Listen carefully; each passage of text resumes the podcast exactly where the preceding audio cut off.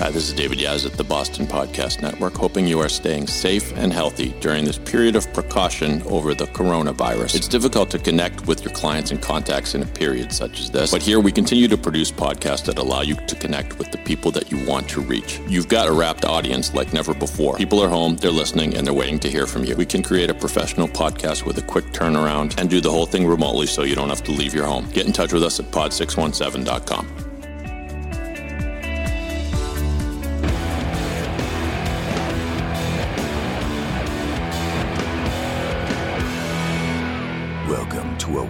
mystery. A paranormal perfect storm known simply as Monsterland. The Monsterland podcast is recorded live in an undisclosed location somewhere in the heart of high strangeness, just outside of Monsterland, Massachusetts. And now, here are your hosts from Travel Channel's Expedition Bigfoot, author researcher Ronnie LeBlanc. And from History's The Curse of Oak Island Drilling Down, actor host Matty Blake. Greetings, monsters, and welcome to a very special edition of Monsterland. I'm your old pal Matty. No Ronnie this week. He couldn't make it. He is fine. He's healthy. Everything's okay. He just had things come up. So this is a unique episode. Um, it's going to be a little different. It's, it's a, think of it like remember in the sitcoms in the 80s ago, a very special family ties where Michael J. Fox struggles with mental issues. Do you remember that when Michael J. Fox like had a breakdown episode? What am I? I I'm alone and I'm already going off on a total side tangent. I really shouldn't be allowed to have any sort of broadcasting opportunity. If there was licensing for hosting a podcast, I should be banned. I should have my license taken away. I literally wrote on my screen, just set up the interview, and look, I'm already talking about an obscure uh, 1980s episode of Michael J. Fox having a breakdown. No, I'm not going to learn a valuable lesson from a homeless person. No, I'm not going to learn about peer pressure in the halls of my high school. It's not that type of very special episode. It's a very special episode because I get to sit down. I had a unique opportunity to sit down virtually via Zoom, forgive the sound, uh, with Robert Clotworthy. And this has been a long time coming. Robert and I both work on the curse of Oak Island in different ways. Robert, of course, is the narrator, the voice of the show, that iconic voice, the could it be guy. Um, he's also the narrator for Ancient Aliens. He's had an incredible career, though, beyond that. Um, he grew up in LA and he's been in over 100 feature films and TV programs. He was on the show Hunter, one of my favorites, which I forgot to ask him about, Fred Dryer, who I got to meet. Oh, here I go on another tangent. Uh, my point is, this guy is an incredible talent. We had not yet uh, met, we hadn't even spoken. Uh, both admired each other from afar, but uh, both kind of busy doing what we do. So I knew I needed to put a stop to that. Robert was gracious enough to say yes. So this is basically a one hour interview with Robert, Robert and I, and it is wide ranging. Yes, we talk about paranormal issues, we talk about ancient aliens, how it's changed him, but we also get geeky. We get actory. We get into uh, some tech stuff about acting, some behind the scenes, some insider stories about his life on set. Um, and it just I just loved this interview, man. I loved talking to this guy. He is a giant talent. And as it turns out, we are kindred spirits, we are brothers. And uh, I think you'll hear that. I think you'll hear that. Two people from the cut from the same cloth kind of bonding. And I'm so glad it happened. I wish it had happened long before this, but it, that doesn't matter. That's water under the paranormal bridge. What matters now is that we got to speak. I'm just so glad it got to happen at all. Um, and yes, yes, Oak fans, we talk Oak Island for a while and his thoughts on Oak Island. Fascinating coming from him, given what he does for the show, his approach to it, his thoughts on it. He actually turns the interview on me a little bit and asks me some questions about Oak Island. I think I reveal one or two things that maybe I haven't said publicly before. So if you're an Oak Island fan, you definitely want to listen to the whole thing. And I, I end the interview in a way that I never have before. And I'm so glad I did. It just came to me. You'll hear as you listen. He says something, it sparked uh, an idea in my head, and I brought it out at the end of the interview. And I'm so glad I did because, you know, what he comes up with is just to me powerful, funny, eloquent, and beautiful. And it was just a great way to end the interview um, and perfect for him. So, We'll be back uh, with a with a regular episode with all the bells and whistles soon, but this one was a, a special one, so we're just going to do it like this. We'll be uh, back with all our monster mails and our games and our contests and all that uh, at another time. But for now, just relax and enjoy the soothing, dulcet tones of the one, the only Robert Clotworthy, who was nice enough to step into Monsterland. Greetings, Robert. Mr. Blake, how are you? Good. I, I was saying uh, I feel like this should have happened a long time ago. Yeah. Yeah. What the heck happened? You know, they did all that digging in Oak Island. They didn't find time for us, right? I know. We were too busy actually doing it to talk about it. yeah. Um, well, it's a thrill to have you on the show, my friend. I'm, I'm first of all, I'm a huge fan of what you do um, because I do what you do. I know how yeah. good you are at it. Wow. Um, you're phenomenal. Well, the the feeling is mutual. I love uh, love what you bring to the whole expedition as well. Oh, thank you, Robert. Um, I see the, for the people who are watching this and not just listening. Yeah. Uh, I see your home studio, beautiful setup. That's where a lot of yeah. the magic happens over the years, I'm sure. Well, this is this is where it's all happening for Oak Island and Ancient Aliens now that we're all in in quarantine. So I'm lucky. I'm lucky I have this. So this is perfect. Yeah. Yeah, it's funny. We, you and I are kind of like you know doing what we do. It's kind of like you're a lone wolf a little bit. So it's not tremendously different lifestyle for us. Um, yeah, I'm wondering yeah how, how do you so day to day like even before oak island when you mm-hmm. were really pumping out uh, voiceovers um, mm-hmm. were you the kind of guy who said like look this is my job i'm going to get dressed go down to the home office and do it like that or were you more doing stuff in studios how was it for you in the in, before oak um well since i've been doing so many shows for prometheus which is the production company for oak island and uh, uh, ancient aliens and all the other sh- stuff that i've done with them they've kept me super super busy and it was all and i'm a very personable guy. I like to go in and, and interface with the people. So it's been really nice to actually go into the studio to drive into hollywood and work with the producers on whatever that that show is we're working on that day. Plus at the studio that we work at they had a chef. And they they, they serve you lunch. Yes. so it was really really a, a wonderful experience. So i i do miss that but i've had this recording setup for for quite a while now because i've done you know a lot of stuff not just for prometheus but for other things as well. And i do my auditions i do a lot of session work out of here as well. Yeah. so uh, you know i but i do miss actually being in the room with with the people and looking them in the face. Yeah if i could geek out for a second uh, voiceover wise is that a sennheiser mic I oh yeah this one's a 416 but i've got the the, U, the u87 is just out of uh, I could switch to the U87 if you really want to feel that. feel the love. we'll turn this into a whole like technical podcast. You setting it up. yeah, the U87 is the mic that I use when we're doing uh, doing all the narration, doing all the shows. Yeah. Have you ever been stuck in a situation? Well, I don't know if we. All right, but not in the Prometheus show, but in your other career, where you're like on yeah. the road or on vacation, had to whip something together, you know, on your phone or something like that? Because I've got friends yeah, that have had things yeah. on the air from their phones. Oh yeah, I've, I've got a I've got a setup. I take with me a laptop with, uh, uh, you know, sometimes I take the 416 and have a little little interface that I bring with me so that I can uh, communicate. I remember one time several years ago, I was in North Carolina of all places, and I got an audition. Actually, it was a callback for something that I had auditioned for the week before, and it's Eh, I'm sure you know in voiceover, it's very rare that they actually have callbacks.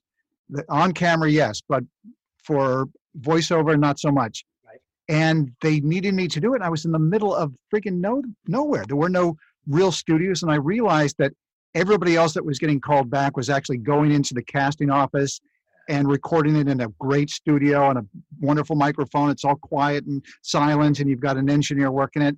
And I thought, well, I, I, I got to do something. So basically, I'm sure you've done this. You're in the hotel room and you set it up on the bed and you have the blankets around you.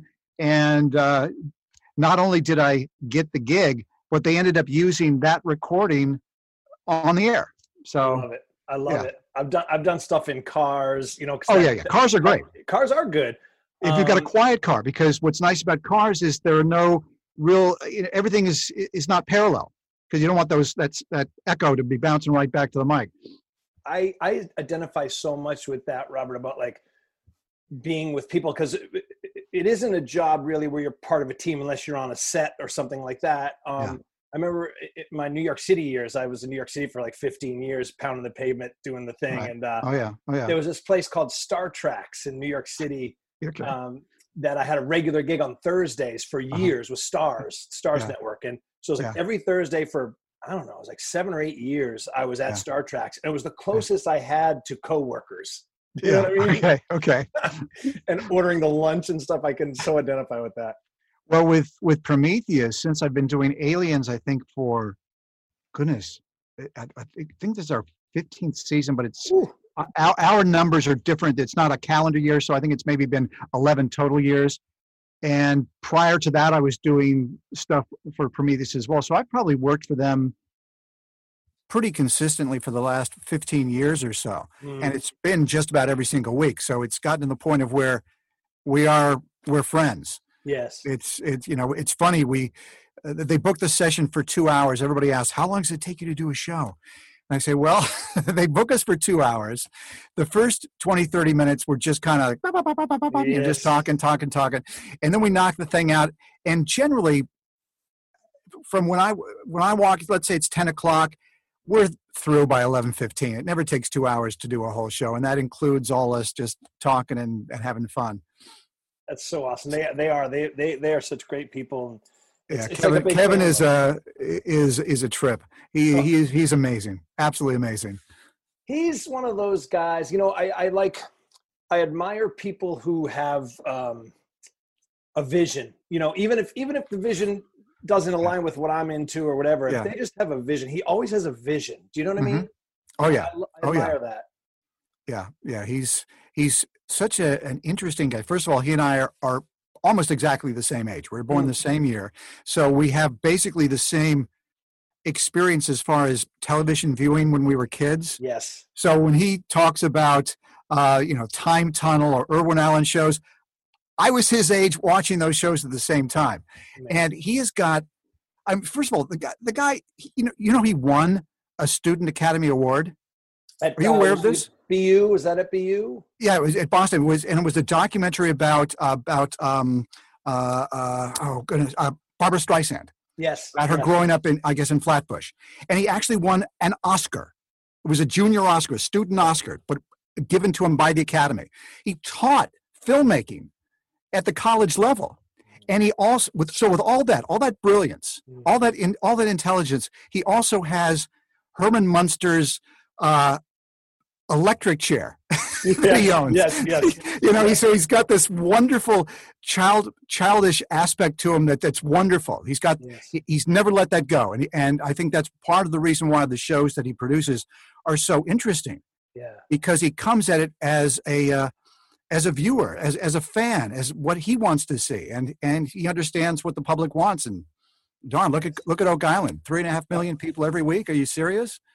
Yeah. Wow. I, I remember hearing one time someone say like, uh, you know, really intelligent people talk about ideas as opposed to events you know yeah. and and he always strikes me as that type of guy like he you know there's there's very few times you talk about the weather with kevin burns you know what i mean it's like no, you, no. You, i had him on the show a couple weeks ago it was like grand concepts about religion yeah, and yeah. theology yeah, oh yeah yeah yeah you know oh, i just love that and and like oh, you said he's a savant about television and film oh my god oh my god and his, his office could be a uh, you're right his office could be a museum with all the things he has the nicknames yeah yeah yeah yeah. He has a beautiful story actually about fred gwynne when he i don't know if he's told you the story he fred gwynne actually remembered kevin from kevin being a child. Really? Yes kevin started sending him drawings and uh-huh. writing him fan letters. Yeah. And and years later he had the occasion to be with a friend who was interviewing uh-huh. Fred, and and he just said, "Oh, hi, I'm just tagging along," and they got talking. And he said, "Actually, Mr. Gwynne, I used to write you fan letters and draw you pictures." And he goes, and he does the imitation of him so well. And he goes, "I remember you." uh, and this was years later. Actually, yeah. the story made me emotional to hear it. It's a yeah. beautiful story. Yeah. It's a great Hollywood story. Yeah, he's he's a a, a wonderful storyteller. I, I, adore him. I adore him. He calls me his his good luck charm. She's like, whatever we do, yeah. we uh, it ends up being pretty successful. So that is very so true. Well, let, us dive into that a little bit. Let's let's mm-hmm. let's um, talk about that. You all right? Let's start with. You want to talk more about microphones and preamps? we're we're letting that go. Okay. If you could just do a 20 minute tutorial on how you set that Neumann up, would be fantastic. um, Um, ancient aliens. I like start with ancient yeah. aliens. Um, yeah. You, I would imagine you basically have your master's degree now, you know, because one episode of that show is like a degree in this stuff. There's so much information coming. Yeah, You've been doing this yeah, for 15 years. Um, ask, I want answer me this: Where did you stand in terms of belief pre doing Ancient Aliens, as opposed to where you stand now? Has it been affected? Has it changed your mind? Um, you know, it's interesting because I approach it as as an actor would approach it. And one of the things that I like to do is is uh, I, as an actor, you need to understand what your part in the story is. What what do you you you want to you need to serve the story. The script is the most important thing. So my personal opinion doesn't really matter that much. Hmm. But because I know that I'm going to be Kevin's voice, so I was interested in finding out what his opinion on this. And he he basically said he was he was agnostic, but he was open to the information. Huh. So that gave me that gave me a little bit of a clue because I also am a very curious person. I don't pretend to know all the answers. If you think you know everything, then you can't really take in any new information because you already know it all. Right. And so I had I had two choices as an, as an actor. I could either be somebody that's totally on board with it. I, I, I drank the Kool Aid. I'm I'm all in.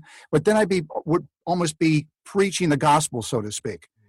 Or I could be somebody that's just kind of pissing on it, thinks it's it's it's all nonsense, and then then I'm uh, I'm really not serving, uh, you know, Kevin and and the the script very well.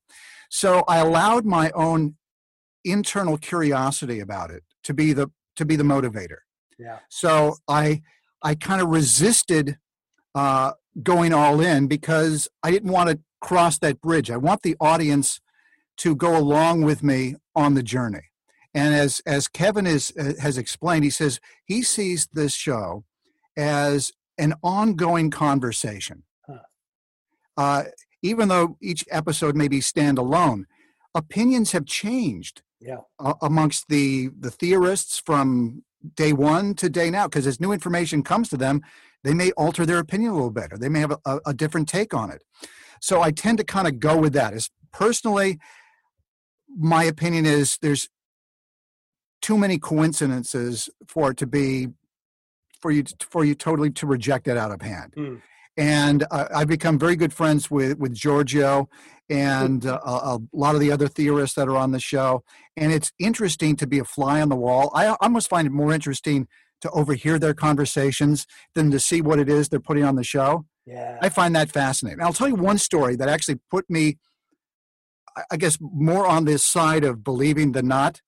And, and the only reason I'm saying I'm uh, I'm kind of on the fence a little bit is because I want to be true to my job. Sure. When I uh, when I go in and get a script, I don't get it in advance. I don't look at it a day ahead of time. I don't try to figure it out. I don't try to break down the beats. I don't do any of that kind of stuff.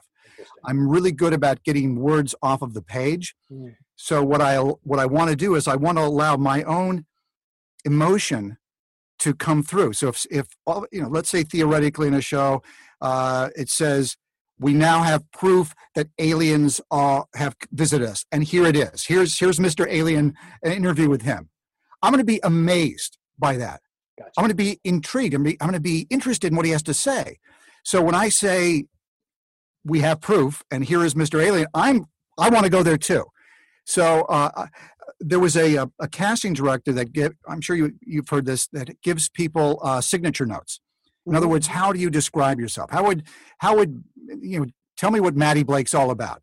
Okay, he's he's uh, he's got high energy. He's uh, he's he's articulate. He's he's intelligent. These are all things that if you were if somebody was to describe you, they'd go, "Oh, I got a sense of who Matty is." And this one casting director said that my signature note was approachable intelligence. Wow. Which means that even though I, I could be dumb as a as a box of doorknobs, but I sound like I know what I'm talking about. Mm. Right? Mm. And not only that, but it's not off-putting. You know, if you go to a college and you got a professor that's spitting out information, maybe it's it's it's it's almost an assault. For me, I have a, I have a uh, an ability to draw people in. Yes to go with to go with me. And in fact, Kevin sometimes writes, uh, tells me, he goes, you know, I write some of these things and I think this is all nonsense. but then I hear you say it and I go, maybe. Yeah. Maybe. Yes. yes so I know that's a it's a it's a long kind of a convoluted answer to a simple question, but it's it's kind of like can I check all the boxes with that? Yeah. Yeah, you can because I, I hear yeah. what you're saying because if you if you if you because the show itself, like what you're reading, mm-hmm. the script, um, isn't necessarily saying this is fact. So mm-hmm. so so if you're overly earnest, like I believe that's not yeah. what the show's saying a lot of times. The show's yeah. just presenting yeah. evidence, right? So you have to be true to that, as you say. Yeah, yeah. And uh, it's a show, it, like Kevin said, an ongoing conversation. Mm. It's like every week we get to discuss ancient aliens. What what happened this week? Yeah. What do you think about this? Right. This here's here's some evidence that we have from the past. Here are some theories. What do you think? Right. And um, I, I, think it's an, a brilliant way to approach it. When when Kevin has been asked, "Why why don't you have skeptics on the show?" He'll tell a story about if I was doing if he was doing a show about the nativity, would you have would you have an atheist on the show? Right. What right. sense would that make? What, Nobody's right. interested in that. All the yeah. person's going to do is try to put, as my acting coach would say, sand in front of your skates. You're just going to be, they're going to try to trip you up a little bit. Yeah. And that's yeah. that's not getting anywhere. That's so great. Now, uh, speaking of of that, of the fact that we have new information now, yeah. um, and you mentioned earlier, like the change in in people's beliefs or or oh yeah the general acceptance of it. Like when you've done a recent episode on something like the Tic Tac UFO video, yeah, where you know the government now has come, the Pentagon has come out in the last week and have say this is all real. I mean that yeah. that must move the needle a little bit for you too. Oh yeah, I mean it, it, there was a time when I'm sure you've heard Kevin tell the stories about how the the network first did one episode, then they wanted three episodes, and then they wanted another three or four. And he jokingly said, "I don't know what you want me to do. I've run out of pyramids."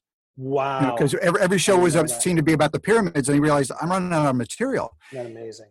Now, every time you pick up the paper, you know, yes. Um, nobody ever picks up a paper anymore, but every time you, you go on the internet or hear about it, you realize that there's more and more information coming out. Yes. And I'll tell I'll, I'll tell you one story that really flipped me was I was doing a convention a few years ago, and I I met a lady, and it was a nobody was there. It was a sparsely attended uh, convention in Texas, and this one lady came up to me and she wanted a photograph and an right. autograph, and we talked a little bit.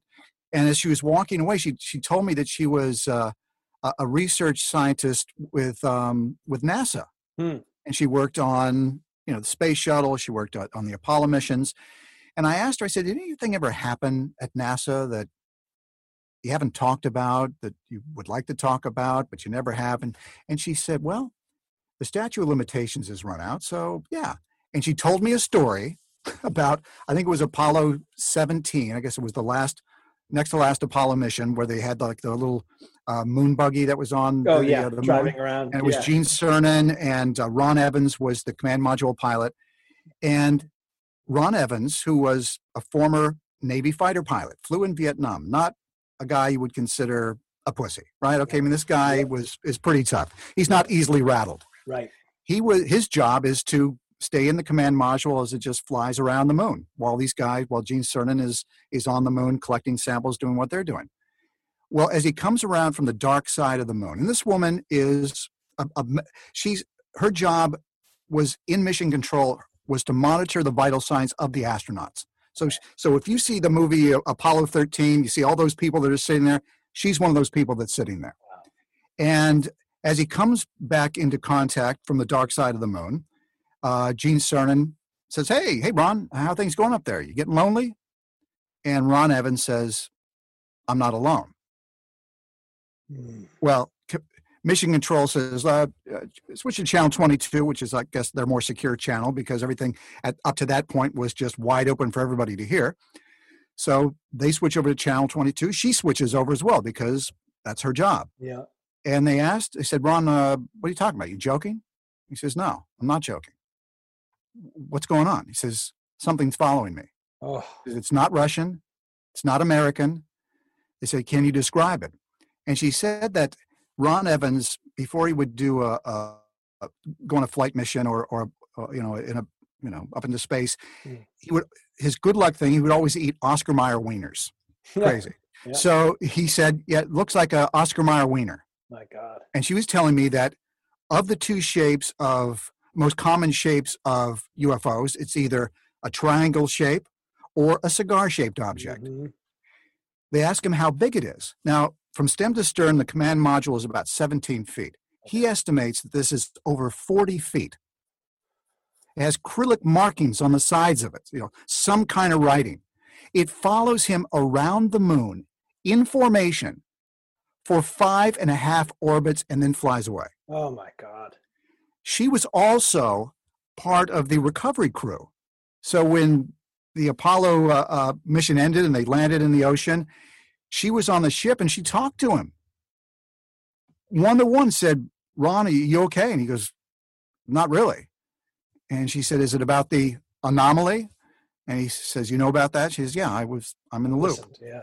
Yeah. So so when when somebody who has pers- a personal experience, you know, a first person experience, who am I to to deny that? I mean, this woman's a, a freaking scientist. Yeah. I asked her questions. Well, what is NASA's belief? Well, we, we think there's something out there. Right. Why didn't somebody talk about it? Said, well, our job at NASA is not to to uh, come up with a theory. We right. just gather the information, give it to the brain trust, they figure it out. Right. But they did have a meeting after that conversation with Ron Evans when he was uh, in space, and they said, "Don't talk about this with anybody.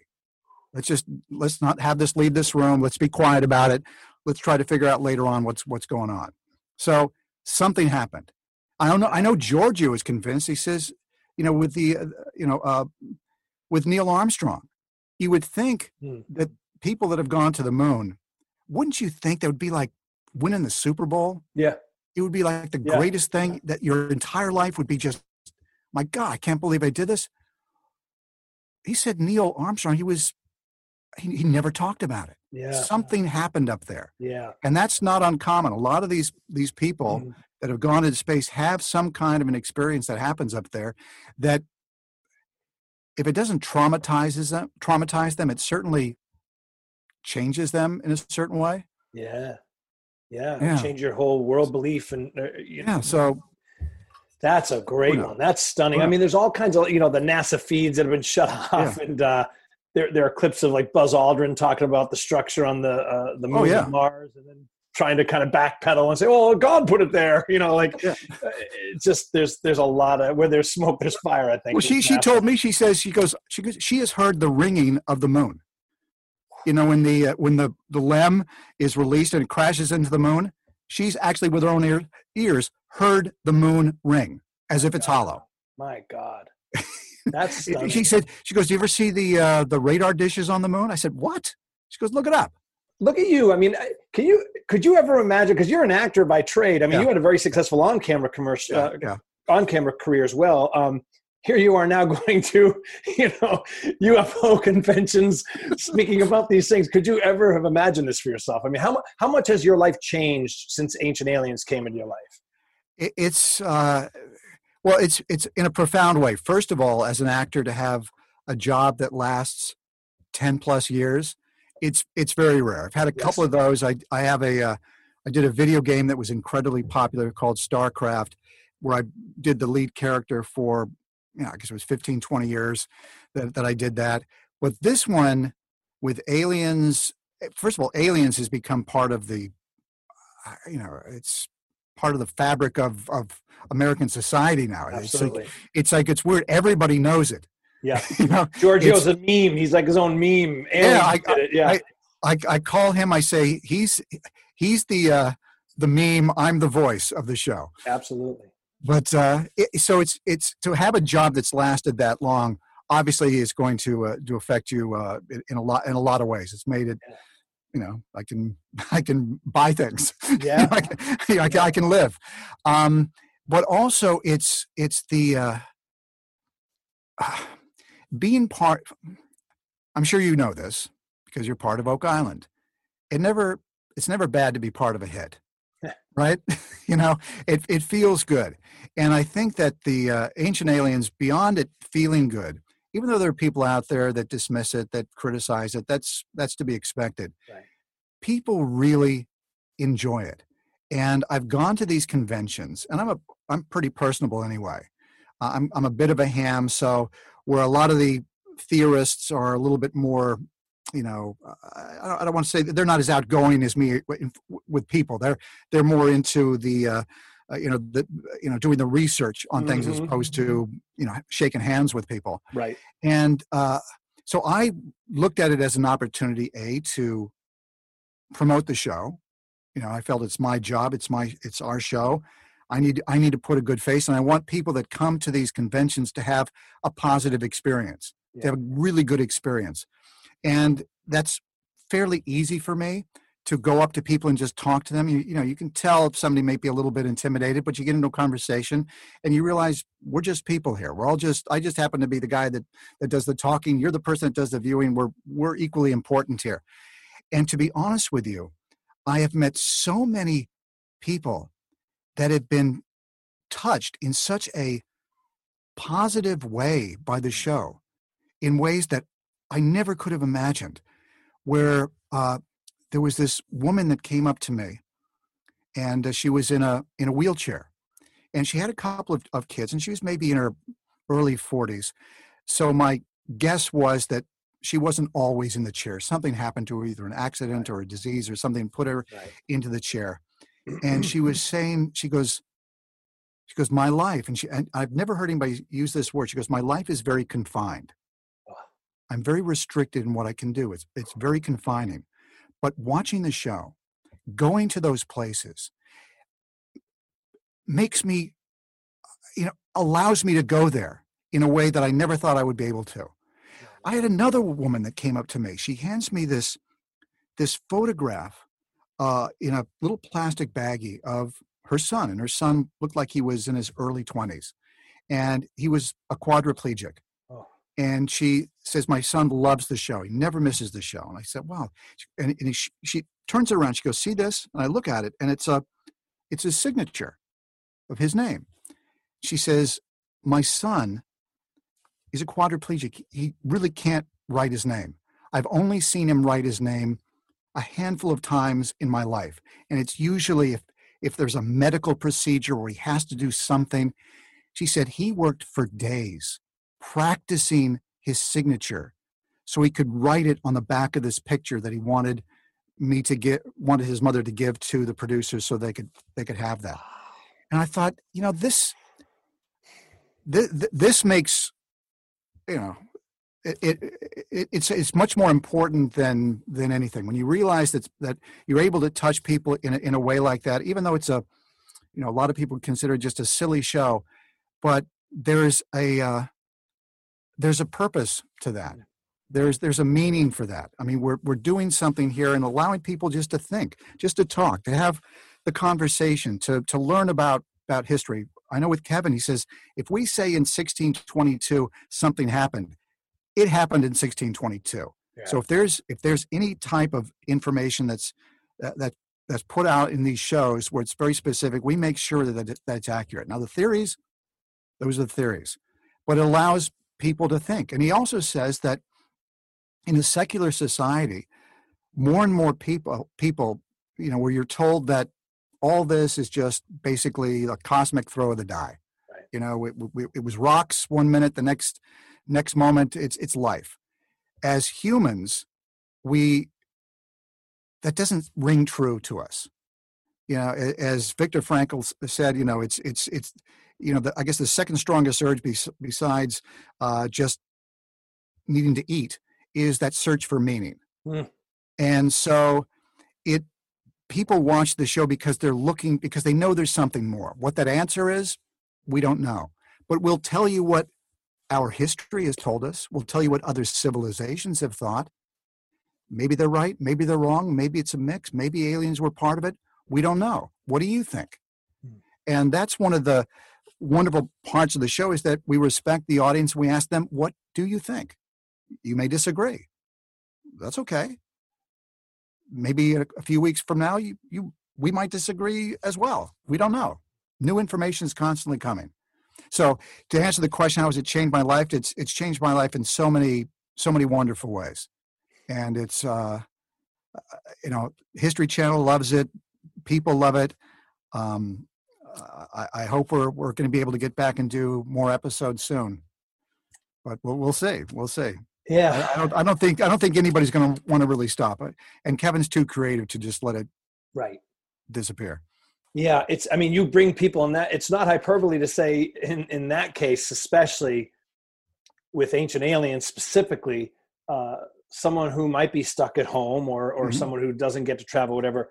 You're not just bringing them this world with the different locations. You're truly mm-hmm. bringing them the universe when you think about it. I mean, yeah. the cosmos. You're bringing it right into their living room. It's really and and you're so good at it. Like I tell my wife all the time. I go, you know, when I when I watch your shows. Um, Somebody married I, you?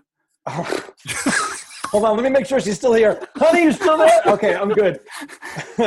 Usually, what I do, I congratulate you and I send my condolences to her. you ain't kidding. Oh my god.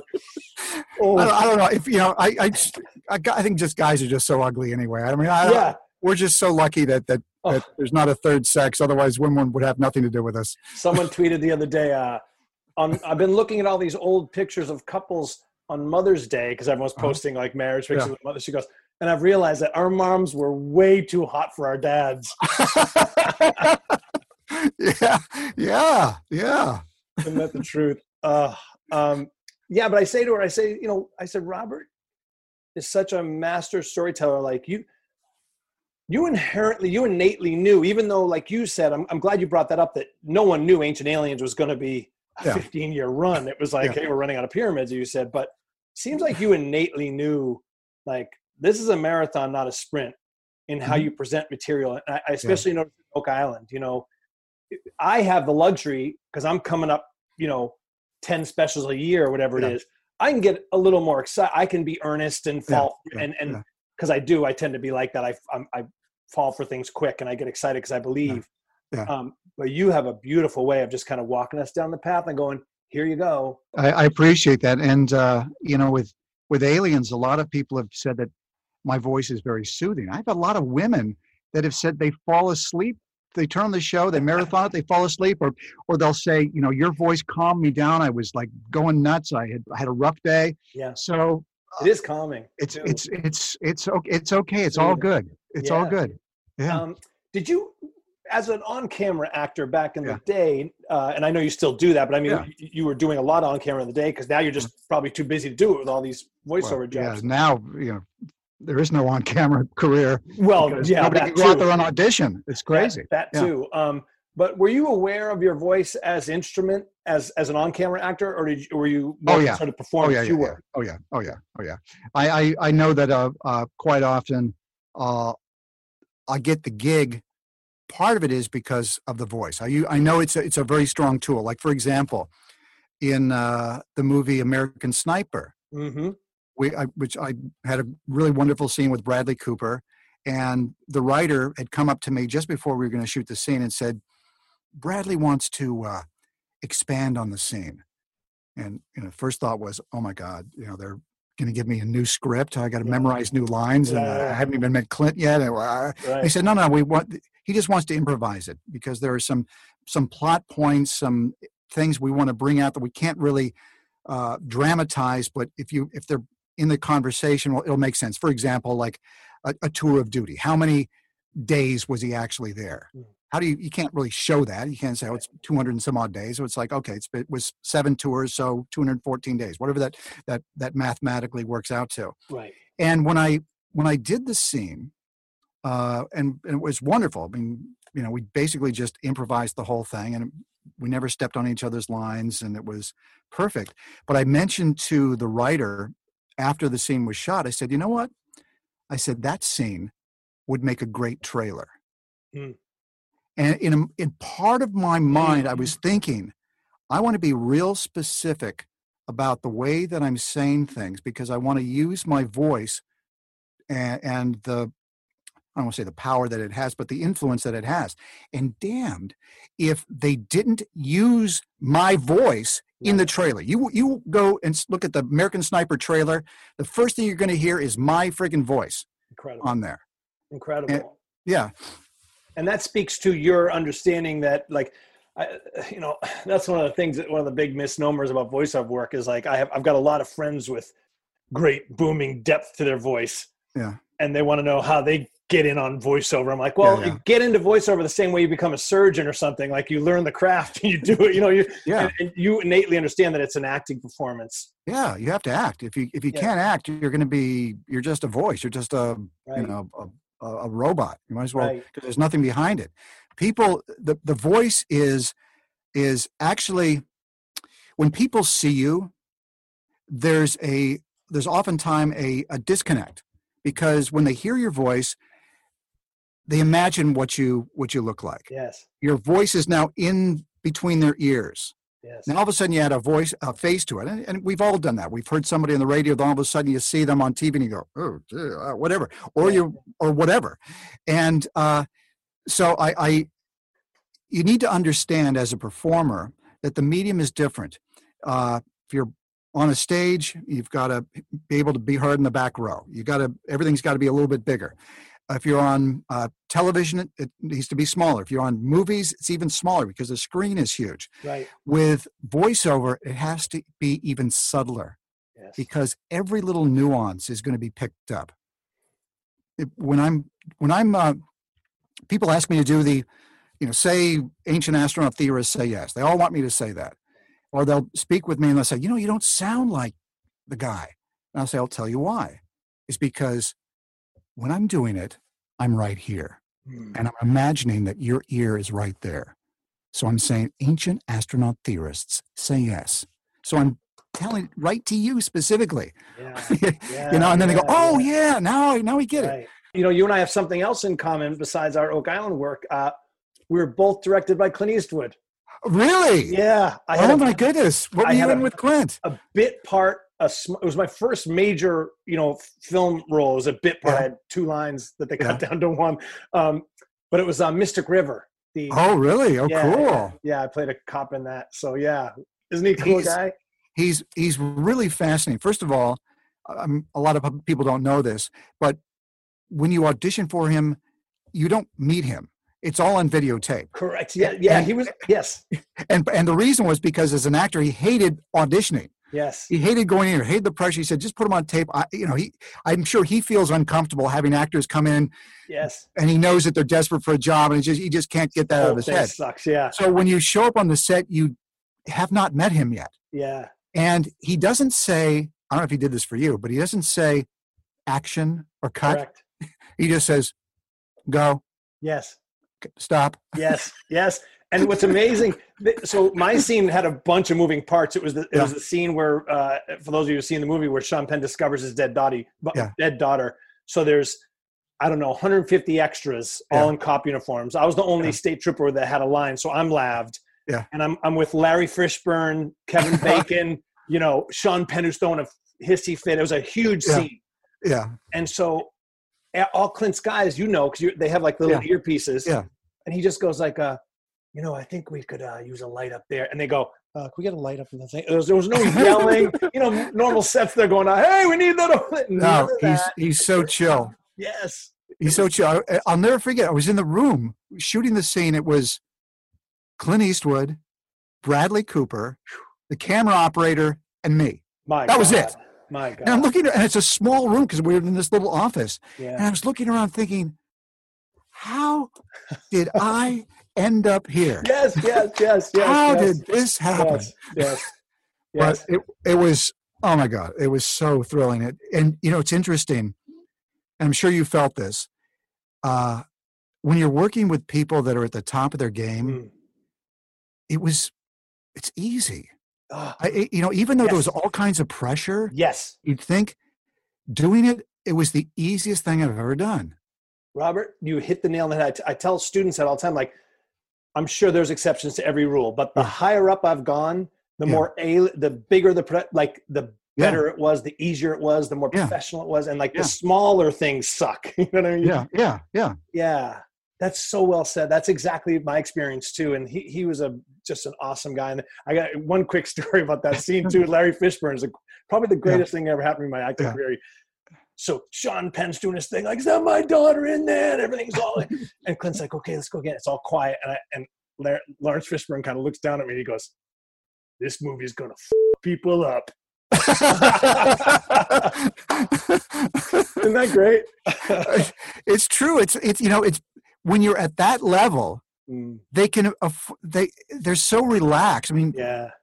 Re- relaxation is the friend of creativity. If you're tense, you're not going to be able to be creative. Yeah. So you you've got to be able. Laurence Fishburne has got to be able to just kind of make a joke in that moment. Yeah, and, and just kind of like he knew he knew there. how good it was too. Like yeah, he knew yeah. like there's a shot yeah. Penn at the top of his game. Kevin. Yeah, Bacon he's a fan. He's watching and going, "This is good." yeah, yeah. Damn, this another, is good acting there. Give me another moment like that for you, Robert, in your career where you just like, "How did I get here? Oh my god." Oh, geez. Um, you know, I started doing this on camera when I was in high school. I was, wow. you know, 15 years old. So I've worked with so many amazing people. Mm. I, I remember doing a commercial, a silly commercial back in the early 1970s with Peter Sellers. Oh wow! I worked with Peter Sellers. I've worked with with Charlton Heston. I, have you know you name it. I've I've I've been there with them. I, I a wonderful wonderful experience. I was in a a movie called um, uh, For the Boys. Mm starred Bette Midler, James Caan. Uh, it was directed by um, Mark Rydell, and we spent two weeks. Two, if you can imagine, it's two weeks shooting one scene, shooting one scene, and Mark Rydell at that time was the, uh, I guess the artistic director of the the actor studio.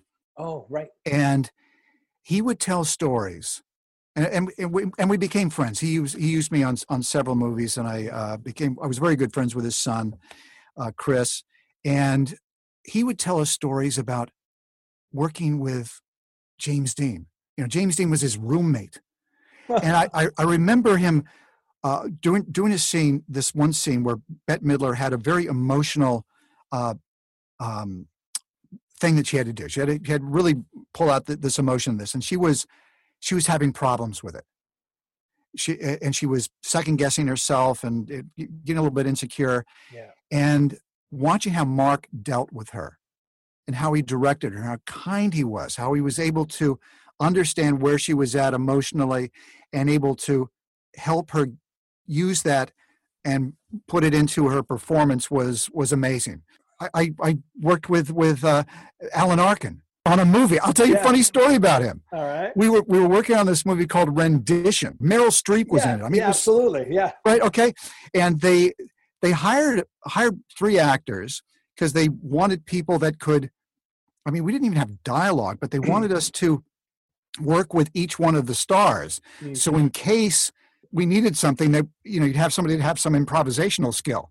You know, you're not going to put somebody that's you know just out of uh, or never gone to an acting class and oh here here's a scene with Meryl Streep. right. You know you have got to react to what she has to say. Right. And you know, people out. are going to panic. Yeah. So I was with with Alan Arkin. This was, cool. but we were we were just talking and we started talking about uh, people why they're depressed. I mean, this is this is this God. This is so weird that we're talking about this now, because the sample that I, I I utilized in this in this conversation was I said I think people have too many choices, and they're paralyzed of making the wrong choice.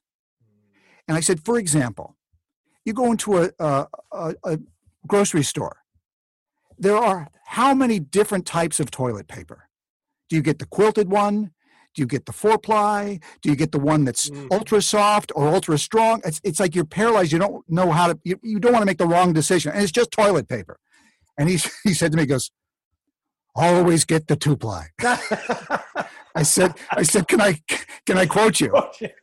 he says, yes. That's great. Um, well, what a career! Let let's let's dive into Oak a little bit because yeah, fans please. Will, fans please. will kill me if I don't bring it up with you. Oh, we got to talk about it. Um, so yeah, uh, that's another kind of like the ancient aliens thing. I was wondering from your perspective, in being the voice of this show over the years, mm-hmm. uh, where do you kind of stand now after this most recent season, season seven? Like in terms of the moving forward, like where do you think the team's at? Um, what are your thoughts? How things have changed?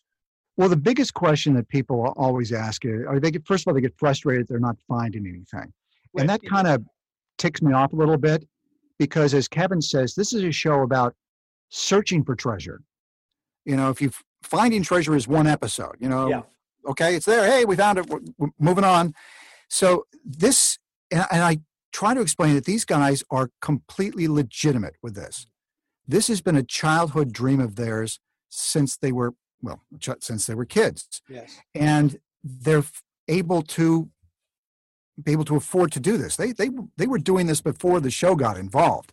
I mean, Kevin discovered them and and turned it into a show, but they were already up there digging. They were already searching for it.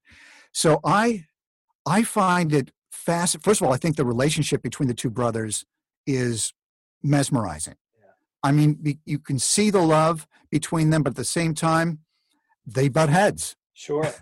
You know, it's it's a it's a real relationship, right? In fact, uh, the producers I know got a uh, a uh, an email from a father who watches this with his family. First of all, I want to say what's one one of the things that's wonderful about the show is that it is everybody can watch it. Your family can watch it. There's you have no fear that anything is going to happen. Nobody's going to say anything that's going to offend anyone. It's just guys trying to figure out where the treasure is, and they're bright. They're not, you know, a couple of numbskulls. Mm-mm. They've got a plan. They've they've been successful in their lives. They're organized, and so this father says, you know, I watch it with my family, and the kids bring up some of the topics that these are some things that they've been studying in school. We're able to talk about it. They're able to see how people who have maybe different opinions on how to do something are able to come to some type of an agreement and, and work things out and have a plan and have a budget. I mean, all these really positive things. And plus, they're they still like each other. Mm-hmm. You know, the, the the bond is still there. So he says, he goes, in my opinion, I hope you never find anything because I never want the show to end because yeah. I love spending this time with my kids yeah. watching this. Yeah, that's beautiful. And so I I I love that that part of the show that it's that it's wholesome in that regard. And it's and it's um, it's fascinating because you imagine if you had the money, how would you do it? How would you do it? It, it's it's you, you, get these giant you know 30 ton things you get billy gerhardt out there to start digging stuff up you you bring in dynamite you blow some stuff up you, you know you gotta you gotta respect the uh, you know, the permits that you have so uh, uh i th- i personally think that there's again there's too many coincidences there. Yeah. There's people have been searching for stuff for too long for there to be nothing. Uh, I think that um, that uh, Gary Drayton is he he's he's the good luck charm because whenever he turns something on, he finds something. And you look at the clues, you look at the pieces of information, like that whole thing that was underwater. Yeah. That uh, why is that there? Why is there a structure? Why is there concrete? That's underwater. How is how did that happen? When was that built? Who built it? Why? It's so uh, to me. It's it's fascinating. It's fascinating. It's it's not the uh, the answers so much for me. It's it's the journey. It's the yeah. question. Uh, you know, as eh, people say, well, you know, they're not finding anything. Well, you know, what if you were, you know, on with Christopher Columbus. You just left, uh, you know, Spain. You're two days out. You're thinking, ah, we're not going to find anything. Let's turn back. Ah. Yeah. You never know what you're going to find until you find it. Yeah. You know, if you, if you lose your keys, you don't stop looking until you find your keys. Right. Right. Right. Good point. Yeah, that's a good analogy because I always correct people. I have a stock line. They go, when are they going to find? I go, uh, uh You mean treasure?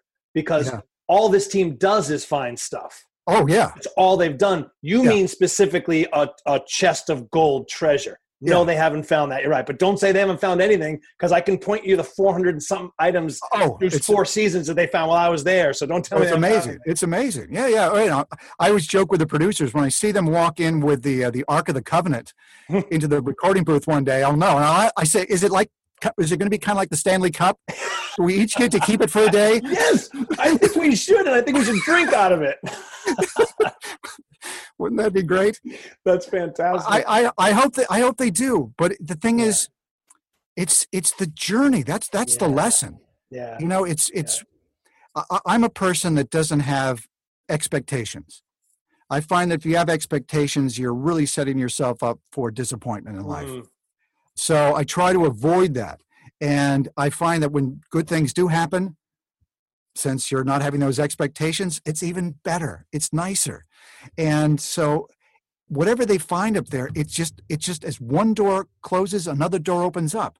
They get a little bit deeper, and it's yes. like, who built this? Why you think? I think that's more fascinating than them finding a, a you know, a, a, you know, pirate's chest filled with gold.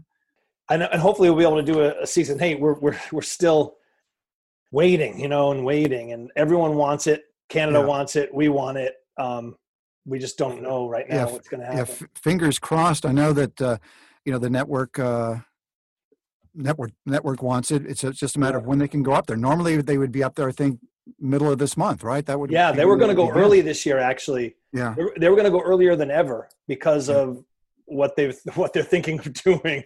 Yeah, and, and, some of the findings that were still outstanding. So yeah, and it's just gotten bigger. Like yeah, it, this is a true story. We, we, last season I was shooting drilling down, and it was almost like a comedy sketch. It was literally like a comedy sketch. So I'm, I'm doing a scene, and they're like, "Oh, hold for walking tour." A walking tour comes by, and also we hear this noise, like, "Oh, why is that airplane keep circling?" Like, "Oh, that's a that's a Oak Island tour airplane." Hold for airplane. Okay. Then it was, uh, "Oh, here comes Tony Sampson's boat." Everyone hold for the boat, and then finally. a kayaking tour comes by after his boat comes by. We couldn't we couldn't do a take yeah. because of all the tourism. Yeah, and, yeah. that was not happening season two and three. You know, so yeah, yeah. It, well, I tell grown. you, the, a, a guy contacted me the other day who's actually supposed to go on the tour in June. He's hoping yeah. that they don't cancel it. Uh, but the guy makes pens, and he sent me look look at this pen he sent to me. Oh my! God. Look God. at this! Look at this! It's like this is like this is a, a fountain pen.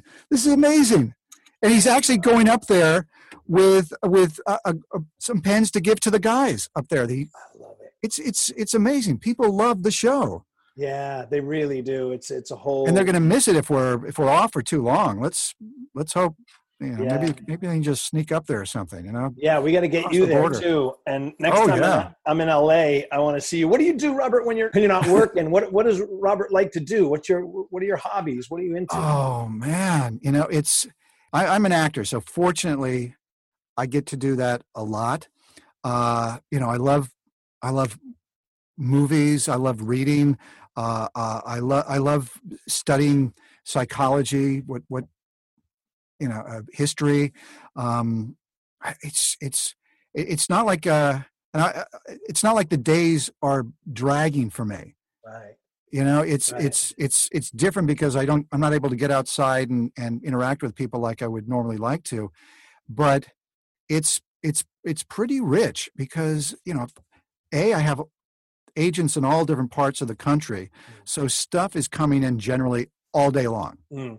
you know if i'm in the i'll be in the booth and it's not like i'm in here for eight hours i'll be in here for a couple hours then i can take a break for a half hour then i have to go back and then do some more or or when when oak and and aliens is going then i'm driving into the studio two three times a week and um you know that's that's that's what I, that's what I love to do. I'm I'm fortunate in that I, I I don't really need to have a hobby to kind of fill in the blank mm-hmm. pieces. Mm-hmm. It's mm-hmm. it's like I'm having so much fun doing what I'm doing. Uh, I don't know, you know, gardening. Uh, no, no, it's yeah. Well, you're kind of almost describing what they say. One of the one of the great cliches that is true is, you know, if you love what you do, you're not working. And it sounds like you're not working. You're it is your hobby. Your work is your hobby. Yeah, yeah. I'm I'm doing the stuff that people people ask. Are you ever going to retire? Why? Why would I? people people that retire try to do what I'm doing? Yes, yes, yes. You know, it's I I'm also the last few weeks I decided you know since this this COVID thing hit, I realized that the business was going to change. Yeah, people are going to have to work more inside their homes. How's that going to affect acting? Well, for voiceover, it's really critical to have all the pieces in play. I, I just got a uh, an audition that came in just before I got on the phone with you. It was actually an on camera, if you can believe that. Oh. But they want to know what your internet speed is, uh, what's your ability to uh, you know to transmit information. Oh, it's like I'm set. Okay, I'm yeah, good. Yeah, I've I've got the fast internet. I've got great equipment. I've yeah. I also knew that on camera casting offices are not going to want actors, sweaty actors, to come into their their offices for a while. Right. It's going to be a long time.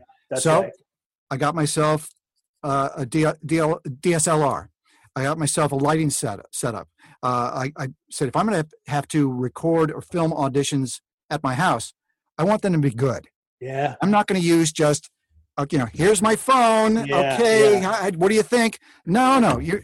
It's it's like anything. You've got to do it the best that you possibly can because if you're going to present yourself, present yourself in the in the best possible light. Um, so that's why I've got a U87, a 416, great great preamps.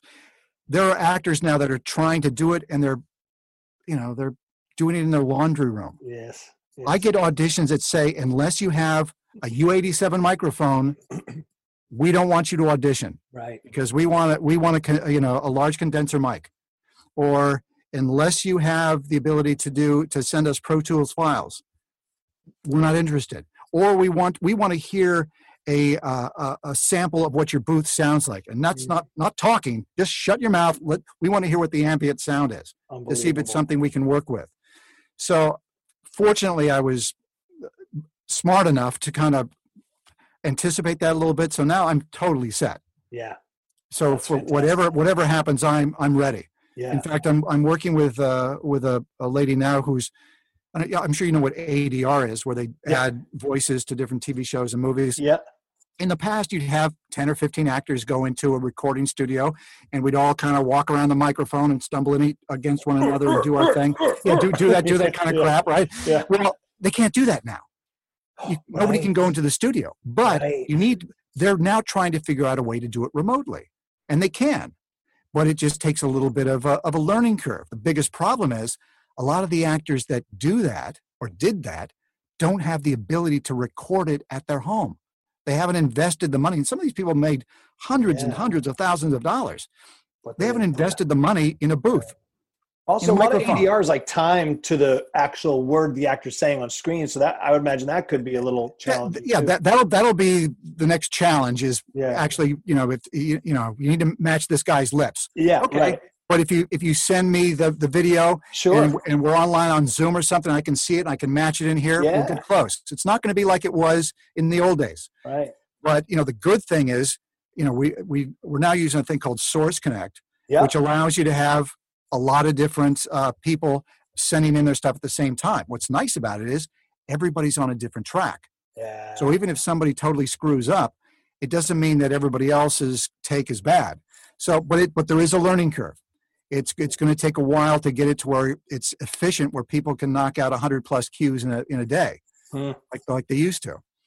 But everything's changed. I know Hollywood will probably be the, the last to change because everybody's so so nervous yeah. freaked out yeah, here. Yeah. But economics are going to dictate that. eh, You know, I I I I I, I, I wonder about this. It's like if you're going to be on a film, uh, let's say the scene is, you know, a crowded discotheque.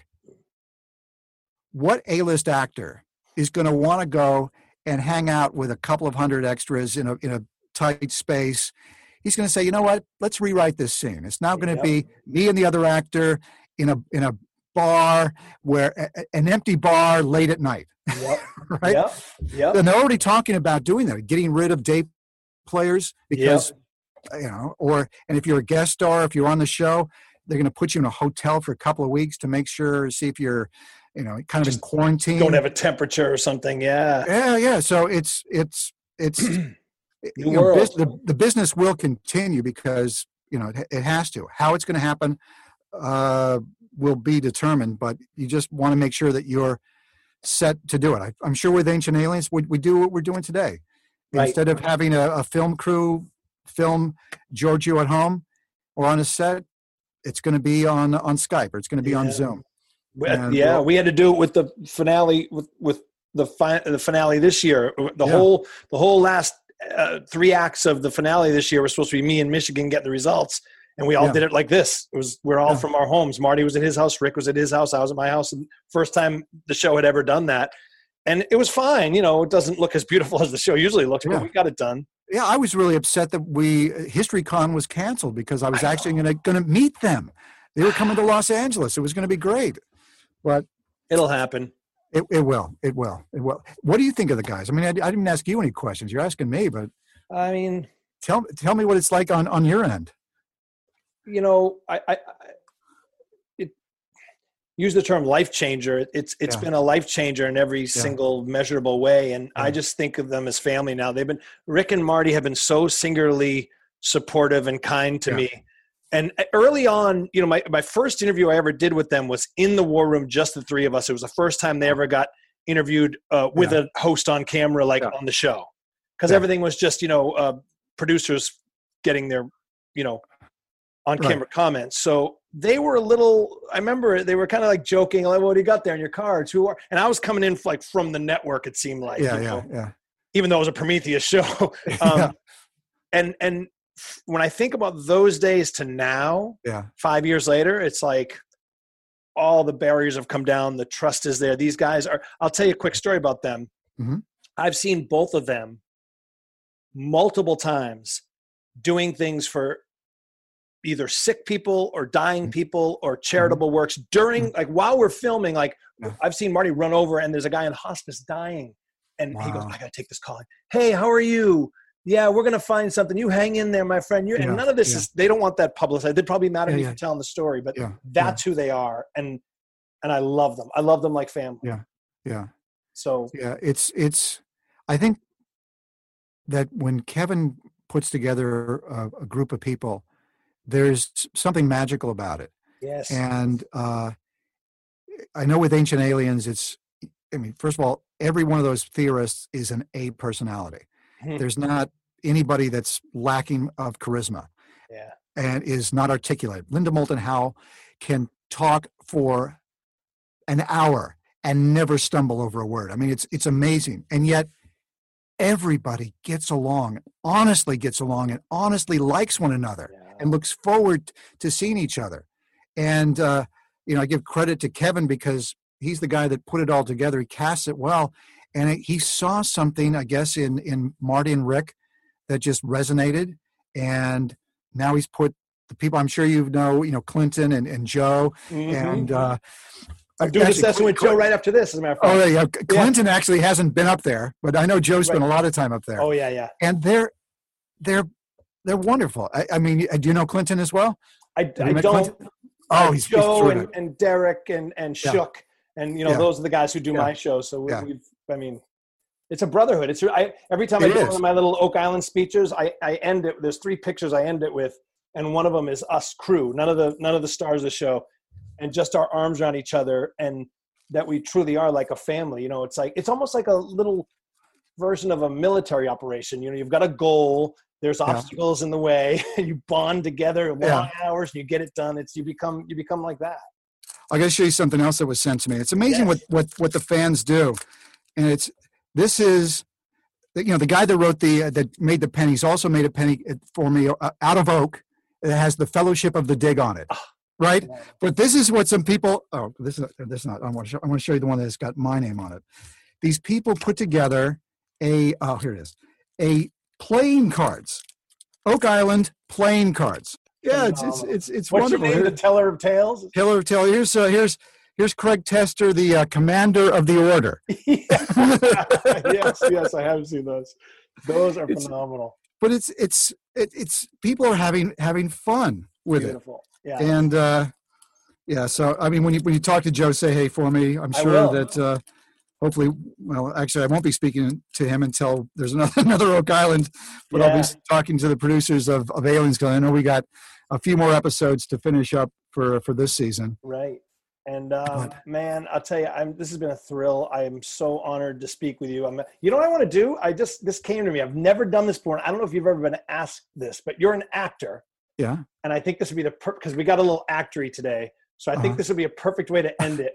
Um, you mentioned the actors studio and i've always wanted yeah. to do this to someone yeah. have you ever been asked uh, james lipton's like nine questions? Uh, oh, i've never been asked but yeah. All right let's do it. Okay um, okay okay. Okay all right. Robert clotworthy what is your what is your favorite word? Um yes. What is your least favorite word? Obviously no or no can do. What turns you on creatively, spiritually, emotionally? Curiosity, the hunt. I, I look forward to waking up each and every day. My favorite day of the week is Monday because it's a day. It's beginning of the week. It's all the possibilities are just out there, just waiting you, waiting that for makes you. you. I would think 0.5 percent of the population. That Yeah, most people hate Monday. I love Monday. That is phenomenal. Yeah. God, I want to hang out with you more. Yeah. Um, what turns you off? Mm.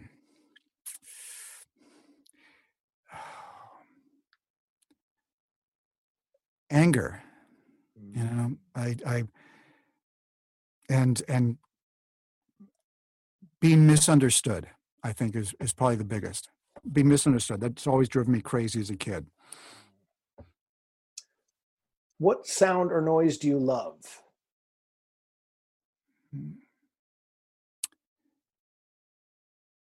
Music. I love music. I, I I download music all the time. I'm constantly looking for for new music. So music because it makes no sense. There's no uh, um, there's no reason for music. If if you look at at evolution, uh, what is the purpose of that? I mean, I can understand why people you know, run faster, be stronger, but for music, it's just comes from the soul. It's it's something that's incredibly that's uniquely human. Give me something you're into now that you uh, music wise that you like a recent thing that you've been listening to. Okay, uh, I, I, I you may not believe this, but I'm I'm really kind of like electronic music. So I've been listening Oh. to to uh, Jan Blomqvist. Oh. What is that kind of synthesize like? Uh, yeah, it's it's just it just it's just got a really kind of a, a nice beat to it, and, and Awesome. it, it gets you to move and dance. So yeah, I like I like to move and and and just get lost in it. that wasn't one of the questions, by the way. That was just Okay, my little okay. okay. Okay. Um, uh, what sound or noise do you hate? Oh God, it's it's you know those those leaf blowers, the guard the the gardener stuff. It's just absolutely irritating. in LA, it's ubiquitous, right? I Oh mean, my God. Oh, it's horrible. It's horrible. It is around here too. 'cause There's so many leaves. That, that's the next great invention. Can we not invent a silent or at least quieter leaf blower? I, I I I don't know how they aren't all deaf because it's it's on your back too. It's just really loud. Um, and I understand with your contract, the history, you might have to uh, just give give us uh, spell it or something. But he does ask the question, your favorite curse word, even though I think we've already cursed tonight. Well, my it's it's it's not nasty. It would be uh, asswipe. That's a great one. I would just describe he's, an asswipe. So I don't know why I don't know what that is, where I got it, but that's my go-to. That's a great one. That's for angry people, Yes, people that misunderstand you. You call them assholes. yes, yes. um, ooh, this is gonna be a tough one. Uh huh. He would ask, "What profession other than your own would you like to attempt?" Hmm. I know that. Uh, singer. Uh, I because I because I can't sing. So if I had the gift of being able to sing, that would be wonderful. Yeah, that was. If I could take the voiceover world and that talent and just translate it into uh, the ability to sing on key, then yeah. Robert, there's, there's nothing like that. we are kindred spirits, man. We should have done this a long time ago. As you can see, I have a piano right here. I have a drum Oh, set God. behind there. I'm a frustrated go. musician. I would give it Oh. all up tomorrow to be able to do what my musician friends can do.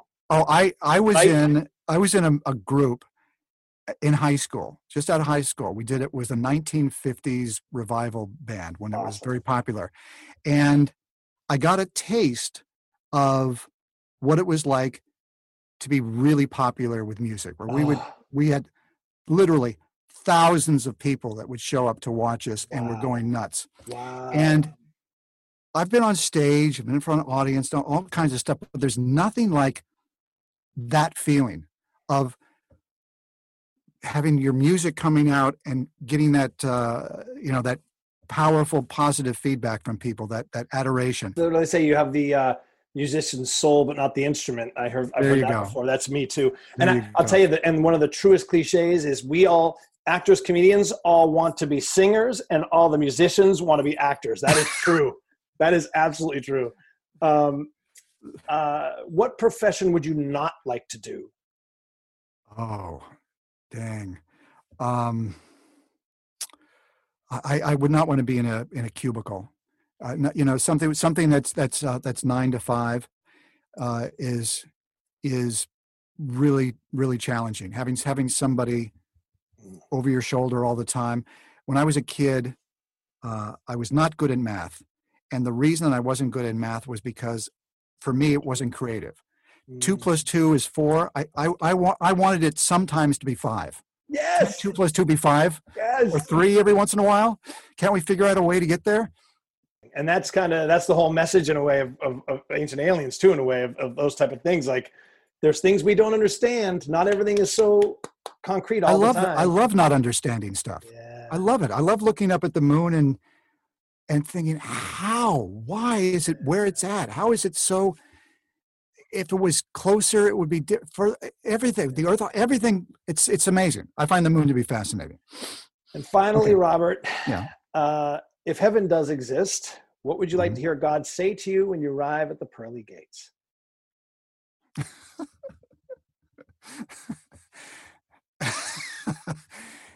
Ancient astronaut theorists say yes. Robert Clotworthy, this was an absolute joy. You are phenomenal. I can't thank you enough for doing this. Uh, all right, uh, Matty, this was this was a blast. Uh, when you when you listen, when, if, I'm up there, let's get together. If you come to LA, let's get together. My brother was on a plane the other day. He said there were 14 people on the entire flight. I don't know how airlines are going to stay in business, but let's let's hope that uh, we get through this fairly soon, where we're not all driving each other crazy and it's wow. riots in the streets. I don't make many demands with Prometheus, but I'm going to demand when I do go to LA, I want Clotworthy here. We're going to have lunch. I love it. I love right. it. Thank you, my friend. All right, brother. You take care. Thank you for joining us on the Monsterland podcast. If you or someone you know has an experience to share, or if you have questions, you can reach us at monsterlandreport at gmail.com. Find us on social media at monsterlandpod. Until we meet again in Monsterland.